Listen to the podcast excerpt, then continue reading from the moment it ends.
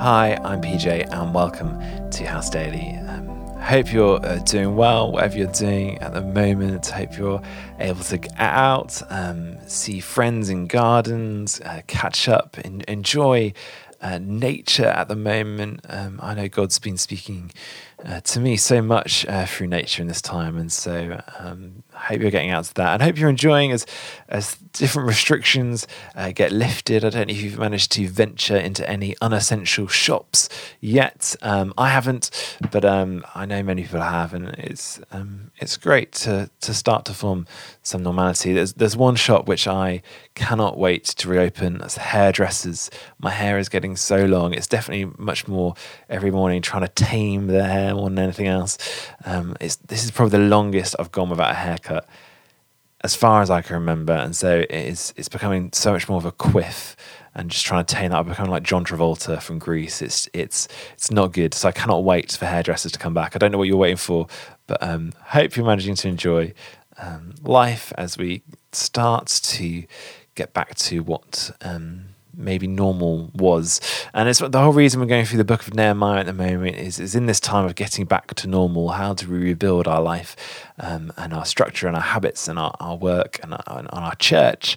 Um, better because actually it's a really great opportunity to reset in so many ways and take moments to reflect and say, okay, God, how are you calling us to rebuild in a new, more kingdom orientated way in, in so many aspects of, of our life? And so it's why we're going through Nehemiah because Nehemiah is the story about uh, him coming to Jerusalem and rebuilding the wall and, and facing opposition and actually working through some of those things and seeing some great godly wisdom and principles in that. As we're continuing this, this story, we're in Nehemiah chapter 6 today. So if you've got a Bible, open up there. Um, and this is what it says.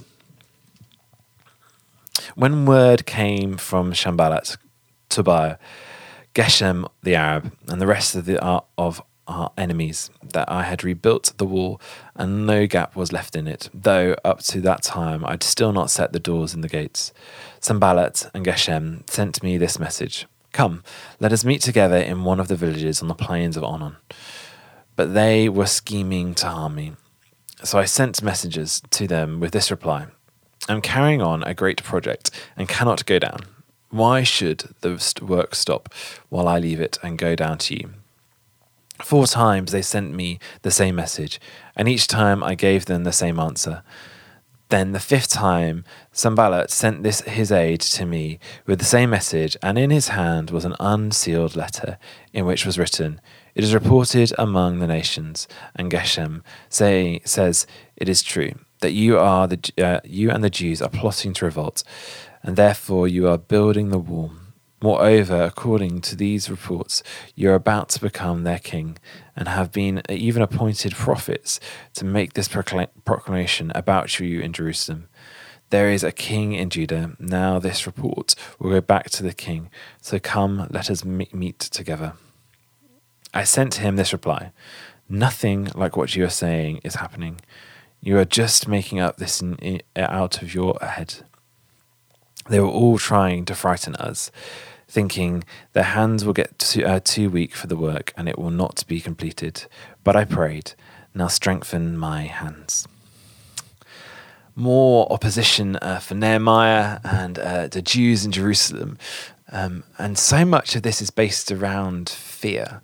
Um, fear is incredibly powerful fear of of other people, and it comes in, in, in, many forms. And there's the big, the loud, the obvious of uh, huge oppressive leaders making a big shout and louder, trying to intimidate people. Um, but there's also, as many of us may know, it's just subtle, much more underlying, um, silent in some ways oppression, um, and so many differences in between. Um, but fear is is incredibly powerful.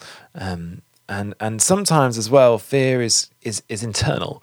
Um, I don't know how you found going through the the days, the weeks of, uh, especially at the beginning of the virus spreading, and the reality of what was happening becoming incredibly real, um, and then maybe the first stages of coming out of of lockdown.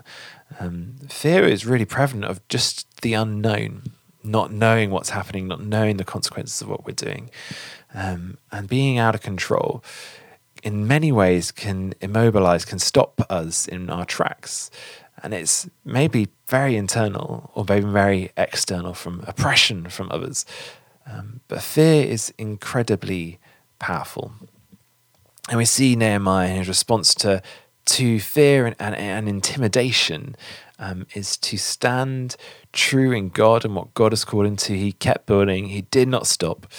He did not go down to meet with these people because he knew that they were just trying to intimidate and oppose him. And he prays we see that at the end in verse 9. He says, He prayed, Now strengthen my hands. He stands in knowing what God is and he prays to God to give him the strength to get through.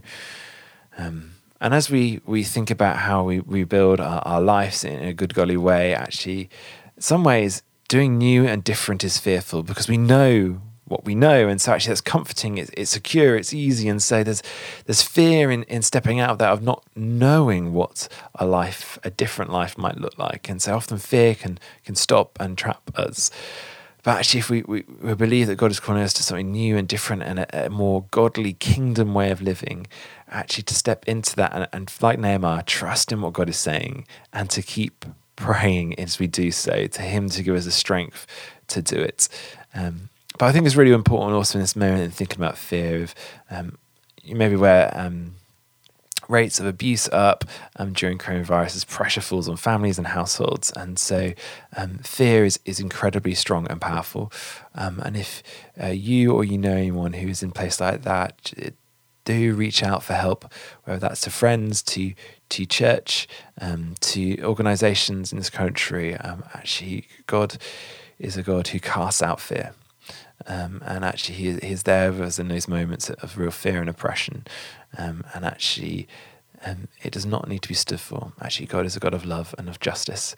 And so, um, if you're in that place, I'd, I'd, really encourage you reach out to someone to seek help.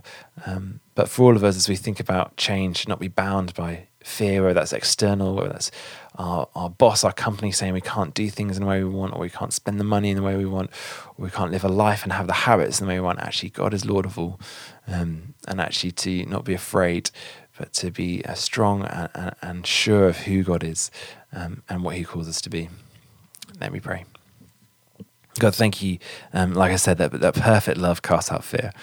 Um, and actually, we do not need to be afraid when we uh, know you are with us.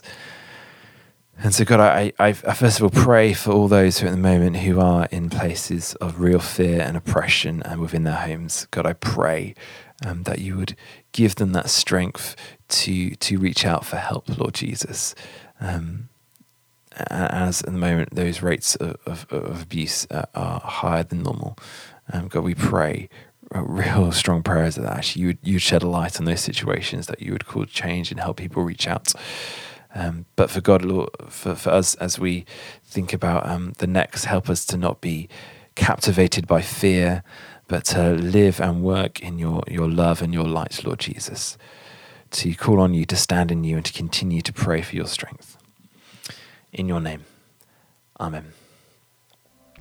Thanks for joining. Be safe, be church, keep washing your hands.